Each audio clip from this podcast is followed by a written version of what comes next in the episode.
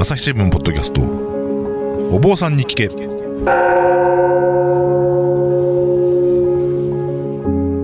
朝日新聞コンテンツ編成本部の久保智義です。不安を抱えて生きる人々が大勢いるコロナ禍の時代。日々の気になるあれこれをお坊さんに聞いてみようと始まった。お坊さんに聞け。いつもとはちょっと視点を変えて普段の生活では得られない気づきを発信したいということでお送りしています。えー、今回はいつも MC をしている大阪文化部の武田真潮デスクがお休みです、えー、代わりに大阪コンセコンテンツ編成本部の久保智義がお送りしております、えー、さて今回はあ京都の、え西本願寺のですねお隣にあります、え龍谷大学にお邪魔しています。えー、お話しいただくのは、えー、ここ龍谷大学の特任准教授でいらっしゃる、えー、大谷由香さんです。えー、大谷さんは、えー、東アジアの仏教戒律思想の変遷を専門とする研究者で、えー、実はこの春に、え、不殺生と自死という論文で、え、優れた仏教研究に贈られる第18回類骨賞という中外日報のあのやってらっしゃる賞をですね、え、受賞されたばかりの、えー、気鋭の研究者でいらっしゃいます。えー、ちなみに、えー、大谷さんは浄土真宗本願寺派のお坊さんでもいらっしゃるということです。えー、このお坊さんに聞けをあの聞いていた、え、以前に聞いていただいただいている方はあのご存知かもしれませんけれどもあの私久保もですね天台宗の僧侶でありまして、え、今回はあのお坊さんの記者が、えー、お坊さんの研究者に聞くというあの会になっています、えー、大谷さんどうぞよろしくお願いしますはいよろしくお願いします。はいあので大谷さんのこの度はご受賞おめでとうございました。パチパチパチパチ。ありがとうございます。はいあの受賞された論文なんですけれどもあの不殺生と自死という結構なかなかヘビーなあの重いタイトルなんですけれどもあのどういった内容のあの論文になるんでしょうか？あのまあ、仏教の文脈の中で不殺生というのがよく説かれるというのは、まあ、皆さんあのご存知の方がとても多いと思うんですけれども、まああのー、まあ、そもそもこういう研究を始めようかなと思ったのは私があの昔ですねあの浄土真宗本願寺派の総合研究所というところに勤めておりまして、はい、今は、えー、あ今総合研究所。昔は私が勤めてる時には共学電動研究センターという名前だったんですけど、あ のそこであのちょっと自死を扱おうというプロジェクトが立ち上がりまして私自身はそのプロジェクトの中には入っていなかったんですけれども、はい、そのプロジェクトの中でやあのアンケートを実際にあの本願寺派のお坊さんたちに取ったところ、はいはいやっぱりその自死で、えー、亡くなられた方のあのご葬儀をしたことが実際にあるんだけれども、うん、あの自分自身は仏教では自死はやっぱり不殺生に違反していて、うん、あのやっぱり仏教的にはあまり良くないことなんじゃないだろうかと思ってるんだけれども、はいはいはい、ご遺族の方とお話をしているとそのいや個人は亡くなられた後にあのお浄土に行けるんでしょうかとか、仏教ではやっぱり自死っていうのは良くないことなんでしょうかというようなそう、ね,、いったような、はいはい、あのお話を伺うというのがアンケートから出てや、はい、出来あのあの拾えるようになってきてたんですよね。はい、でそれを見てた時にあれ私自身もその時には、まあ、自死は不殺生に違反してるから、うん、あの仏教の文脈で言うと、まあ、違反なんだろうよくないんだろうというふうに思って、思い込んでいたんですけれども、はい、本当にそれは本当にそうなのかなというふうに疑問を思ってあのそういうようなことをちょっと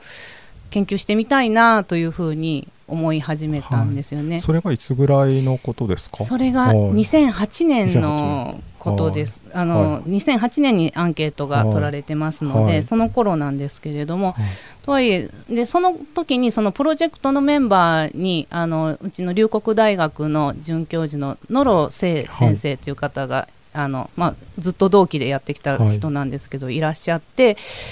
いや私が戒律の研究をしているというのを知ってて戒律の文脈で、うん、その不殺生っての中やっぱ自死ってあかんって書いてるんやんなって言って聞かれていやはいはい。どうなんやろうと思って調べたら、はい。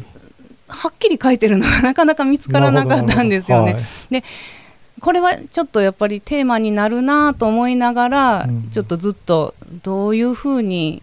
まとめていけるものなのかをはいはいはいずっと迷いながら迷っていてずっとペンディングをしていた状態で、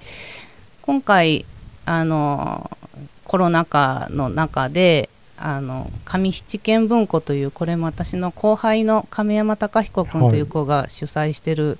あのところなんですけどもそこでちょっとお話をしてくれませんか？もうコロナ禍なんではい。オンラインでというような話、上七軒っていうのはあの京都のあの北の方にあるあの、ね、加賀京都五加害の一つでそうですそうです。あの上七軒ですね、はいそうです。上に7つのお何軒っていう、はい、はい、でそこそこはそのそういうこう仏教とかのこうなんか講座みたいなのをこう開いてるってことなんですか？そうです。あの寺子屋みたいなものを目指してらっしゃって、はいはいはい。あのまあ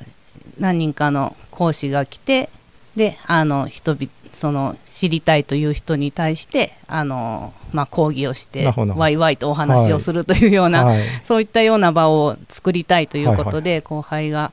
作っていたので、はい。そこでじゃあお話ししてくださいとなった時にただ単に戒律の話をはいはい。淡々と学術的にお話ししてもあまり受けが悪いだろうと思いまして、そしたらもうこの機会にやっぱりそういうようなことにチャレンジしてみようかなというので、あの自身に関係するような不殺生の,、あの資料をしっかり集めて、あはいはいはい。そこであの初めて講義を行ったんです。でそれをまあ論文にしたのはい。が今回、はいなるほど受賞されまして、はいはい、そうですよね。不殺生ってこうまあそれは確かに殺しちゃダメよってそうだよねってえ思ってるけどじゃあ自分で自殺自死を選んだ場合はどうなんだろうっっていうのはやっぱり気になるところだしであの私もあのやっぱりあのお坊さんをしているとというわけではないですけれどあのやっぱり檀家さんの中でですね若くしてあの自死を選んでしまわれた方というのもいらっしゃってでやっぱりそのそういう方のご遺族とこう接した時にですねもう本当にあの辛いであろうという気持ちはこう想像ができるわけでいやそれは戒律違反だよなんてそうなかなか言えないっていううん。気持ちはすごくよくわかりますよね。でも一方でじゃあ本当のところどうなんだろうっていうのはやっぱり気になるうん。というところですね。そうですね、はい。なんか今までなんていうかこうあまりあやふやにされてきたというか、まあ、不殺生という言葉だけで、まあ、だからあらゆるものを殺してはいけないんだから、はいはい。自分自身ももちろん殺してはいけないって、はい。もちろん当然そう思われがちなんだけれども、はいはいまあ、実際に今までそういったような文脈に接してきてたお坊さんたちが、その不殺生という言葉をどういうふうに解釈していったのかっていうのを真剣に取り扱ってみたところ、うん意外とそうではなかったというようなことが分かってきたんで自すね死はその不殺生の戒律に反しているわけではないかもしれないっていうことが分かってきたということですね。そうですね。なるほどなるほど。はい。あのちょっと具体的にじゃああのどんなその研究してみた結果あの何が見えてきたのかっていうのをお伺いしていきたいんですけれども、はい。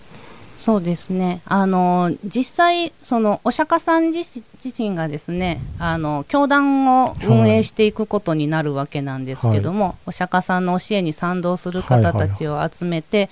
お釈迦さんが目指したのは出家の教団ですから、まあ家庭生活を捨てて、あの修行だけに専念していく人たちを集めて、その中で一緒に暮らしていはいくという時に、やはり一つルールが必要になってくるんですよねそうでね。ははい。でそのルール問題があるたんびにお釈迦さんはあの制定していかれるんですけども、それをまとめたものを律造というふうに言うんですよね。戒律の律法律の律のお蔵蔵っていうですね。はい、そうです。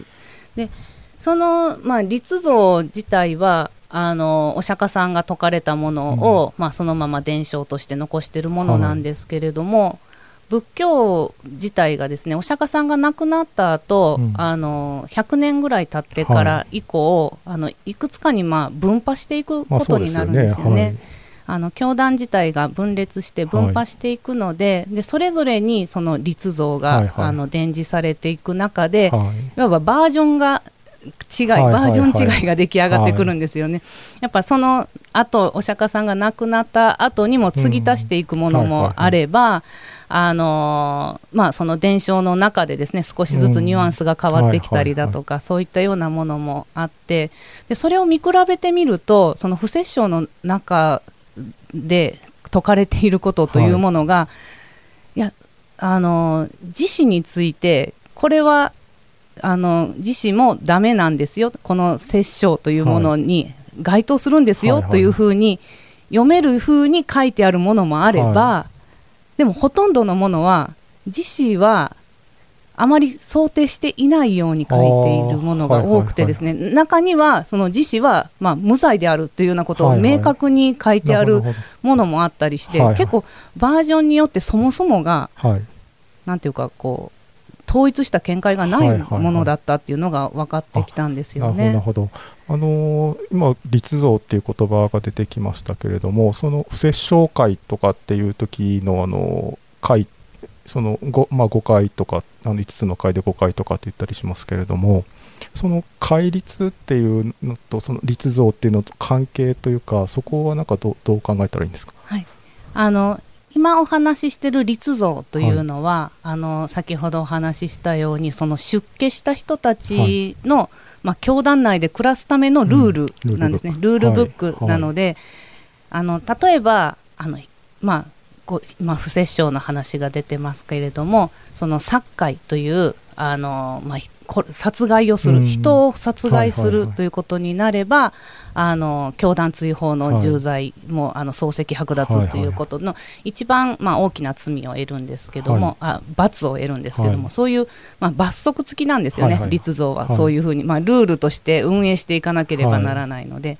で一方のあの今お話が出てきた誤解というのは、あの在家信者さん、はいはい。そのまあ、家庭生活を営みながらその出家の人々をですね、うん。けまあ、経済的にとかいう形であの支援していくような方々、はい。その方たちがなんていうかあの守守っていきましょうと、うん。なるべくこういうような生活をしましょうという生活信条のような形で掲げられるもので、これには罰則がありません。はいあのまあその誤解の中には例えば飲酒会とかも入ってるんですが、お酒そうですね飲んではいけないっていうのが誤解の中に入ってるんですけども、はい。でも在家信者さんでお酒飲まずになかなかすごいやっぱりねね。接待だとかなんだとかがはい。あるのででそれで飲んだらもうお前は仏教徒じゃないぞっていうふうにはい。いう罰則がつくかというと全くそうではなくてまあ、はい。心持ちの中で、はい。はい。あのそう考えていくというような形ですね。はい。で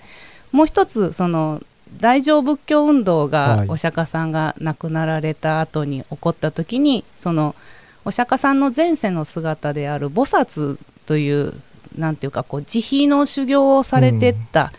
そういうお釈迦さんの前世の姿に倣って自分たちも修行していこうというような運動が起きるんですけれども、その中で作られていく菩薩会というのもまた別個にはいはい。あります。でこれもやっぱり、まあ、心情のようなものなんですね、はい。菩薩として生きるんであればこういうようなことをあの、まあ、守っていきましょうと。はい。でただまあそれはその突然に守れるようなものではないものももちろん入ってるんですよ。はい。その例えばあのまあ仏教を非常に心から礼拝しなければならないと、あのそれにあたって写経する時には、はいあの腕を切り落としてその骨の髄を抜いてですね。それで それで筆を作って自分の地で写経するべきだみたいなのとかがあったりとかですね、はいはい。ちょっとちょっと無理かなというものも中にはあのもちろんあるんですけどでもはい。そういう気持ちで生きていぐらいのこきなさいうという。心構えでそうですそうです、でなのでやっぱりこれもあのなんていうかかあの菩薩としては失格ですよということが言われたりはするんですけども、い。それがをしなけれはい。ばというふうには言われるんですが、かといって、まあ、破ってしまったからといって、なんていうか漱石剥奪だとか、そういったようなふうにはならない。基本的に見てまあ、会というのは、まあ、罰則がない生活信条とか、はい。はい、そういったようなイメージで思っていただければいいんじゃないかなと思います。はい、あのそれで大谷さんがこう研究されたのはその不摂生会自身がこう不摂生会に違反するかどうかというところですよね。はい、その場合でいう不摂生会っていうのは、まあ、会会の方ですか？どちらも今回は扱っていきました、はい、その律の中では先ほど言ったように、まあ、いろんな意見があって、はい、でそれを研究していくあの中国の学者さんたちもですね、やっぱりあの違うやんけっていうのに気がついて、それでどうするかっていうのでまたちょっと意見が分かれたりだとかもしてたんですけども、一方で会の方でも、うん、まあ、不殺生というのが、はい、あの菩薩会としてですねあのもう絶対あらゆる生き物を殺してはいけませんよというのが、はい、あの提示されてくるんですけれども、うん、その中でもやっぱり自死っていうもの自体はその文脈には基本的には当てはめないというような態度が非常に一般的で、はい、どちらかというと、まあ、あんまりこういろんなこう書き方がされてるんだけれどこうまあ殺生会にこう反してる違反だっていうふうに書いてるものは少数派みたいなそうですね。あの本当に、はいはい、あの基本的には中国の文脈で、まあ、律がそもそもちょっとばらけていたのでそれをどういうふうにいわば解釈していくのかというのは、うん、その地域の特色が出るとは思うんですけれども、はいはい東アジアに渡ってきた仏教の文脈で見たならば、はい、基本的には不摂あの不摂生においてもその律の殺についても、はい、まあ、自死についてはこの殺という範疇から外れると見ていく、はいはいはい、それが一般的なはい、解釈ですね。あなるほど、はい、それはそのじゃあ何が殺なんだというところが出てくると思うんですけどそこはどうなんですか？殺は結局他人を殺すことなんですよね。はい、自分自身はだからまた別個の話に置いといて他人を殺すということが殺であり不殺生であるというようなところが、はい、まあ、基本ラインとしてあってですね。なるほどじゃあまあその自分を殺すという意味での自死っていうのはまあ殺の範疇には入ってないかなという感じそうですね。基本的には入ってなくって、はい、というのもまあその教団内の規則でいう立像でいうと死んだ人に罰を与えても、あまり意味がないですよね。ね。確かに、うん、どうやって与えるんだっていう話になりますよね。なので、はい、死者に対してあの何か罰を与えるということは基本的には全く無意味なことで、あのそういうようなことはしないというのが、はい、基本ラインですよね。はいはい、で不殺生においても、まあ、菩薩がどのように生きていくのか、うん、人々を救わなければならないという立場が一番強い、なんていうかメッセージなわけで、はい、そういう中で人を殺してはいけない、うん、あのあらゆる生き物を殺してはいけない、はい、でそこに、まあ、自分自身っていうのはあまり入らないんですよね。あの人を殺すと結局そそこに恨みが生じてきて、はい。はい、いろんな悪いことが起こってしまうけれども、はい、その自分自身を殺すというところにですね怒りとかそういったものはないので、うんはいはい、あのこれはだから別個の話なんだというのが大まかな流れかなというふうに思います。朝日新聞ポッドキャスト。お坊さんに聞け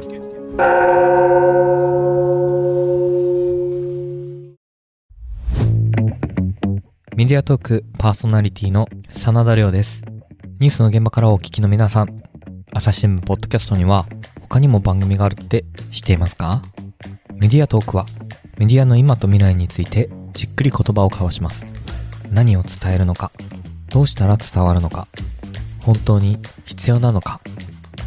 コンセプトはあなたとメディアの未来をつなぐ。一緒に考えてみませんか？アプリからメディアトークで検索してください。でもまあその立像っていうのをこうまああの見ていく中で結構こういろんなエピソードがやっぱりある書かれてるということなわけですよね。はい、例えばこうこんな話がありますとかっていうのを一つはい二つご紹介いただくとどんなお話があるんでしょそうですねあの基本的には結構まあ今お話ししてる殺ですよね、うん。あの説あの殺生とかっていうような話だと重い話になるんですけども、あのほとんどの場合はですね非常に軽い本当に教団内のルールですから、うん。あの非常に軽いものが多くてあの私たちの生活にも根付いてるなと思うところはですねあのくちゃくちゃ食べるなとかっていう。やつですよね。はい。口の中に物を入れて喋るなとか、うんあ結構細かいことまで。そうそうなんです。結構細かくってですね、はいあとあの迎え舌もダメとかっていうのが、はい。その食べる時にベロをバーッと出して食べたりするのは、お行儀が悪いのでやめなさいというようなことがあったりだとか。あとトイレのあの話も面白くてあのトイレは座ってやるっていうのが基本なんだというようなことが定められてるんですね。なるほど。私これはあの特に家庭内にいる男性に対して 言いたいんですけど洋式便座は座ってやってください。はうちはあの2人とも子供が男の子であ女が私1人なのいで、はい。もうトイレ掃除がすごい嫌でしょう。ね。はい。座ってやってください。あの自慢じゃないですけど私ちゃんと座ってやってます。あ偉いです。はい。そうです。なんならあの自分でトイレ掃除します。あ偉いです、はい。本当にそうでないといけないと思いますね。あとあのプールとかでおしっこするとかっていうのもダメですよっていうのがはい水の中でのおしっこダメですよとか、はいあの本当にそういうあの生活に根付いた、まあ、基本的に教団の中の人というのはあの在系信者からの尊敬を集めないといけませんから、やっぱお行儀が悪いのがよろしくない、あのそういう目で見られないようにしなさいという細かいルールがですね、はいはい。結構たくさんありますね。なるほどあのー今ちょっとじゃ若干あの脱線したというか、はい。あはいのどんなエピソードかっていうのを聞いたところで、あのこう割とこう軽いこうこんなあのー立像のルールってこんなのもっていうのをご紹介いただいたと思うんですけど、あのーちょっと話をこうじ自身の方に、はいはい若干ちょっと戻すと、はい。その自自身についてのそのなんかこう物語というかこう事例みたいなものっていうのはその立像そのものにはそんな出てこないですか？あの意外と非常に多いんですあよ。多いんですか？多いんははですよ。軽い話ばっかりじゃないわけですね。そうなんです、はい。やっぱりそのあのーそもそもそのさせあの殺人してはいけませんはいはい。よというその殺罪ですよね、はい。さ殺人の殺についての規定についてもですね、あのーまあお釈迦さんがあのお教えになった、えー不浄観という官房があるんですけれども、はい。これはいわばそのまあ亡くなられた方がどんどん腐ってですね、はいはいあのドロドロになっていくと、はで自らの体もそうなんだというようなことをあのしっかりとまあめなんていうか念念想していくというか、そういったような修行法なんですけども、まあ、それによって、まあ、自らの体とか自分自身というものに対する執着を離れるという修行法ですけれども、はいまあ、これを実践したところあの非常に自分の体が気持ち悪いから早く死にたいと思う人が続出してしまってどうか殺してくださいって言って殺してしまうという人が現れたというだからはい。だからこの人を殺してはいけないよというようなあそのの殺しちゃったお坊さんはやっぱり破門されちゃったっていうそうですね。ただ立像の場合は、そのエピソードの最初に出てくる人はもう最初に罪を犯した人ということで、あのその人が払い罪になることはないんですよ。あそうなんですね。よ。だからその人はもうしょうがない。はいはい。次からこんなことやったら気をつけろと。ダメだぞとはいはいい。う形になるんですけれどもはい。あのそうですね。ななので本当にそういう意味でですね、まああの病気に苦しんで死にたいというふうに訴える人でそのまんまあの結果亡くなってしまうはいはい。人だとか、そういったような人というのどは、うん。結構仏典の中にその立像だけでなはい。く出てきてまして、はいはい。なのであ自死っていう問題自体がその、まあ、生きていく中うん。で死にたいと思って、はいはい。それを遂げてしまう人というものが現代の話だけではないというのが、はい、見えてくるんおですよね。釈迦さんが生き。てらっしゃった時代からもうすでにそうでこすね。う大問題だったということですね、はい、たくさんの人がやっぱりはいそういう思いを抱えながら、あの生きたりあるいはそのまま亡くなられてしまったりしていたんだなというのが見えてくるんですよね。その釈尊がですねそういうこうまああの自分病気苦しいから死にたいですって言ってきた、まあ、お弟子さんですかねみたいな方にじゃあなんかこういうふうにこう答えていったみたいななんかそういう例っていうのもあるんでしょうか？はい、あの実際その自死で亡くなられた方をまあ、主人公というかテーマにしてですねあの書かれた経典が3つほど残ってまして、はい、お釈迦さん時代から伝わるとされる阿言経の中にですね、はい、入ってるんですけれどもその中の一人にあの、まあ、ばっかりという方がいらっしゃって、はい、この方がやっぱり病気でですね、うん、もう治る見込みがなくてあのもう死にたいということを、まあ、常から訴えていたと。であのお釈迦さんがですね、えー、お釈迦さん自身はですねあのそういった、まあ、病の方っていうのはどうしてもサンガの中に抱えざるを得ないですから、はいはい、あのその人をお見舞いに行くっていうのを必ず、はい、あの定めてるんですよね。必ずお見舞いに行きなさいよと。なのであのお弟子さんだとかも必ずお見舞いに行くんですけども、うん、ばっかりのところにはシャリホツとマカキクラという、あのお弟子さんがあの実際にですね行ってですねどう元気？とかって言うんですけれども、はい、いやもう全然だめでもううん、あのもう死にたい僕は死にたいんだというふうに訴えた、でそれに対していやいや死なないでくださいって言って、うん、もう本当にあのなんか気に入らないことがあるんだったら僕が全部やってあげるし、はい、お薬とかも用意するし、うん、あのいろんなお世話も僕がするからぜひ死なないでくださいというふうに訴えるんだけれども、はい、そのばっかりという人はですねあのいやもう本当に死にたいんだ、うん、もう本当にだめだというふうにその心をなかなか、はい返してくれないんですよね。でそれに対してあのシャリホツはですね、えー、まあえー、無我についての問答をですね、うん、彼と行ったというふうに言われるんです。はいはいはい、で無我というのが、うん、あのまあ、自分自身という定まったものはないという教えなんですけれども、うんはい、まあいわば私ってこんな人だし、はい、と思っていてもそうそのまんまの私ではないじゃないですか、うんはいはい、なんかこう私こんななんかこう楽しい人だしと思ってても、やっぱ辛い時もあるし悲しい時もあるし、はいはい、なんていうかこう縁に触れてですね人っていうのはどんな風にでも変わっていきますよという教えなんですけれども、うん、まあそのお話をして私自身はその話をきあの読んだ時にですね、うん、あこれはきっとあの、まあ、病気の自分になんていう失望しているそのばっかりさん、その自分自身の病気は決して治らないし、はいはい、もうこのまま辛いことが永遠に続くと思っているばっかりに対して、いやあの違うよと。あの明日になったらもしかしたら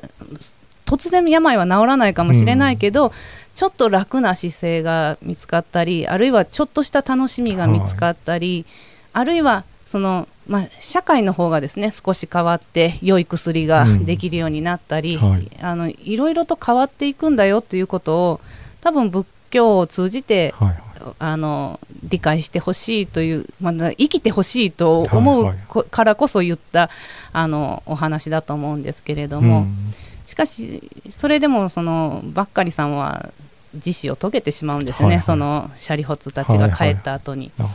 あのでそれに対してシャリホッツとそのマカキクラはとてもショックを受けて、はい、あのお釈迦さんに相談するんです。はい、であのこんなにいい男だったんですよ、うん、でこんなにこんなこともできたしあんなこともできたしこんな仏教のこともよく知ってたし、はい、あのすごく敬虔な信者だったし本当いい男だったんですよお釈迦さんって。彼は死んだ後どうなるんでしょうか？というふうに聞くんですよね。そうしたらお釈迦さんは「いやそうだったね」って彼は本当にいい男だったって、うん、こんなこともできたしあんなこともできたし、はい、敬虔な仏教信者だったよねってよく分かってたし仏教のことも、うん、そんな彼が悟ってないはずないだろうというふうに、ん、あのシャリホツとマカキクラに説くんですよね。でであのそういうことでしたっていう形でその一つのばっかりに対する経典が、まあ、終了するんですけれども、はい。私はこれは本当にあ死にたいとおっしゃる方に対する対応と、うん。そしてそれでも亡くなってしまった時、はい。その周りにいる悲しみに暮れる、まあ、ご遺族だとか、うん。そういったご友人だとか、はいはい。そういったような人々に対するその対応の仕方を教えてくれている経典なのではないかなというふうにうん。受け取ったんですよね。なのでただその自死があの、まあ、罪なのか罪じゃないのかっていうところは一つまず置いておいてもですね、うん。実際に目の前で亡くなっている方がいらっしゃったという時にですね、お釈迦さんは決してその人に対してですね、ああもう自死なんかは絶対ダメだ、うん。あいつはもう地獄に行ったぞはいというふうには決しておっしゃらない、はい。あのその人の生き方が本当に素晴らしかったよねっていうことを共有して、はい。でだそんな彼がそんななんか君たちが悲しむような、はい。なんかその地獄に行くとか、うん。もう輪廻ができななんかこうおかしなところになってしまうとか、はいそんなことはおっしゃらないんだなというのがすごく感銘を受けたんですよね。はいはい。うん。まあなんかその話を聞いてるとやっぱりねその現代であのお坊さんもやっぱりその自死のご遺族から往生できたんですかって聞かれた時はいやこうこういう言い方でしたよねと。往生できたに決まってるじゃないですかってやっぱり言ってあげたい、はい、言ってあげたいでしょうし、あのきっと言って間違いじゃないんじゃないかと私は思うんですよね。あの亡くなられて、あの悲しんでらっしゃる方に対して、うん。なんていうかこう仏教の教義に反するからとかそちらの方を気にするのではなく、うんうん。やはりその人に、まあ、寄り添ってあのお話をされることそのことがはい。私は仏教の実践じゃないかなと思いますし、うんお釈迦さん自身はい。がそういったようなことをされていたということをあのしなんていうかなその、まあ、じじなんかその根拠にしていただければ、ね。はい、ありがたいなと思うんですよね。はい、いや本当にあのこうその実例というかお釈迦さんそのもののこう実践例みたいなねこうお話ですよね。うんなるほどなるほど。であとまあそれと同時にですねやっぱりそのお釈迦さんの近くでその仏教をものすごく深く学んでいた方でもやっぱり病にこうそれだけ苦しんで実施を選んでしまうっていうこともあったっていう結構重い事実ですよね。そうですねそのお釈迦さん自身がいや彼がさは悟ったに決まってるだろうというように言われるような、そういうような人であってもうん。やはりその避けられないというところが自死という重い、まあ、あの本当に病だと思うんですけれども、あのそこをもってですねやっぱりそのまあよく言われる言説であの心の弱い方がうん。実施されるんだとかっていうのがもう今のそのいろんな研究においてそういうことではないということが分かってるんですけれども、あのそういうような言説がいまだにやっぱり少しあるのは、うん。あのやっぱりそれはあのお釈迦さんのそういったような姿を見ていてもですねその仏教教団の在り方を見ていても、あそういうことではないんだなというのがよくわかりますね、うん、そのいかに仏教をよく知っていていかにその心強くずっと修行をされていた方であっても、やはり避けられなかったというような事実を、あの見せてくれる仏典というのは非常に私はなんていうかこうああ人が生きるってそういうところうんことなんだなっていうようなことを考えさせられるんですよね。はい。まあ、そういうこう自分の身の回りにですねこ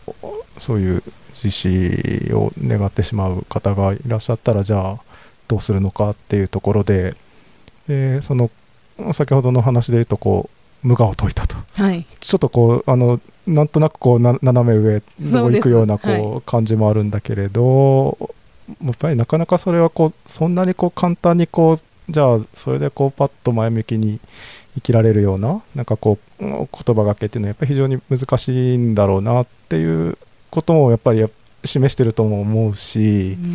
うん、で逆にでもそのそういうちょっと斜め上かもしれないけどもそういうことでなんとかこう生きる希望をこう持ってもらうような言葉がけをこうしようっていうところもなんかこう垣間見えたりして。はい、うそうですね。その私も最初その記事あのもう一つ同じよう本当に同じような記事で登場人物が違ってるというようなものがあるんですけれどもそこではそちらのお話の方ではお釈迦さんが、うん、あの実際に、えー、まあ、お見舞いに行かれて、はい、そこでお釈迦さんはあの無常について説かれたっていうんですよね。諸行無常の無常について、はい。はい、やっぱ同じように、まあ、全てが移り変わっていくんですよっていうありありとあらゆるものが、まあ、変わらないものはないんですよということをお話になられたって言ってて無常とか無我とかこんな仏教の話されたって、その死にたいと思う人に対してこんな話するのは一体何の意味があるんだろうかって最初すごく思ったんですけれども、まあ、よくよく考えてみるとやっぱりやっぱり自死っていうのはあの今よよくね研究で分かってるところですけども、本当に死ぬかもう今日仕事行くかしか考えられないと、うん、なんかそういうような状況に陥ってしまうと、うん、そのまあ、視野が非常に狭くなるということが言われてますよね。でその視野の狭さを破るようなことを、なんとかされたかったのかなというふうに思うんですね。とにかく変わっていってるんだって、それはあなただって仏教を勉強してきたんだから分かってるでしょ？って、どんどん変わっていくんだよっていうことを言って、そのことによって生きてほしいということを伝えたかったんだろうなというふうに思うんですよね。なるほど。なんかこうそのすごくこうお釈迦さんが生きてた時代っていうと、まあ、2500年前ぐらいかなって言われますけれど、はい、なんかこうすごく時空を超えてでも同じような悩みがあって、うん、でその悩みを抱えた人にじゃあどうやって接しようかってちょっとこう、やっぱり悩みながらこう接している姿みたいなのがなんとなく見えてくる感じがしますね。はい、そうですね。あのだから本当にいや仏典読んでて本当に新鮮だしあのた面白いというとあれですけれども、うん、あのわーと思うのはやっぱり今のなんか社会問題になっているようなことっていうのが、うん、もうすでに2500年前から延々繰り返されてきてる、はいはい。本当に人の根幹に関わる苦しみが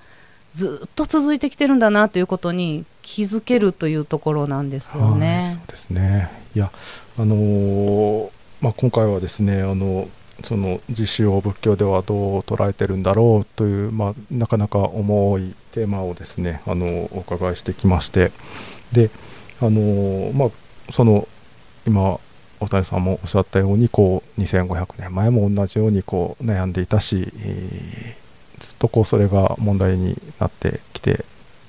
それになんとかこう対応しようとして、えー、ているっていうところが、まあ、見えてきたかなと思うんですが、えー、今回ちょっとお時間もだいぶ長くなってしまいましたので、はい、こんなところで締めさせていただいてですね。で、えー、次回もこれまたなかなか重いテーマで、えー、まあその安楽死とか尊厳死とか今ねあのこうや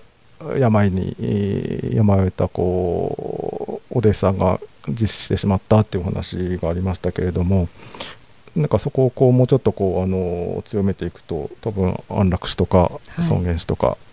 病が苦しいから死にたいって願ってしまうみたいな、はい、そういうお話になっていくのかなと思いますので、えー、と次回はあの安楽死尊厳死というところをテーマに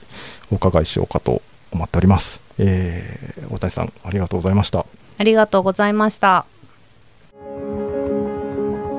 朝日新聞ポッドキャストお坊さんに聞け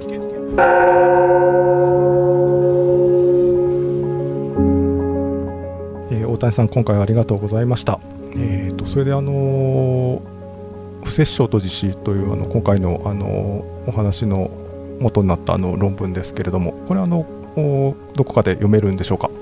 はい、えー、中外日報さんの類骨賞というあの涙の骨の賞なんですけども類骨賞という賞を受賞いたしましたのであのそちらのホームページがあのありますから、はい。そちらであの全文を読むことが可能です。全文。公開されてる。はい、あすごいですねなんか。はい。あのー結構難しい感じですか論文ということで。そうですね。なるべくあのいろんな分野の方に読んでいただきたかったのでなるべく優しく書いたつもりではあるんですがやっぱりどうしても論文なのであの資料がとても多くてですねあの読み慣れてない方には読みづらいかもしれませんがその分、まあ、資料が豊富ですので、はい。あこういうことを書いてるんだなっていうのを知っていただけるんじゃないかなと。はい。じゃあまあ今日このあのポッドキャストであの予習といいますか、はい。あの聞いたことがあなるほど元はこんな風に書かれてたんだなっていうのがあの、はい見ていただけばわかるかなということですね。はい、そうですね。はい、わかりました。あのご関心ある方はあの読んでみていただければと思います。えー朝日新聞ポッドキャストお坊さんに聞けでは、えー皆さんからのご意見ご感想をお待ちしております。えーそれから、えー、とまとめページがあのできましたので、えー朝日新聞ポッドキャストお坊さんに聞けと検索していただくとそのページにたどり着くかと思います。えーご関心ある方はあのそちらで過去回も聞いてみていただければと思います。えー以上久保智義がお送りしました、えーではまたお会いしましょう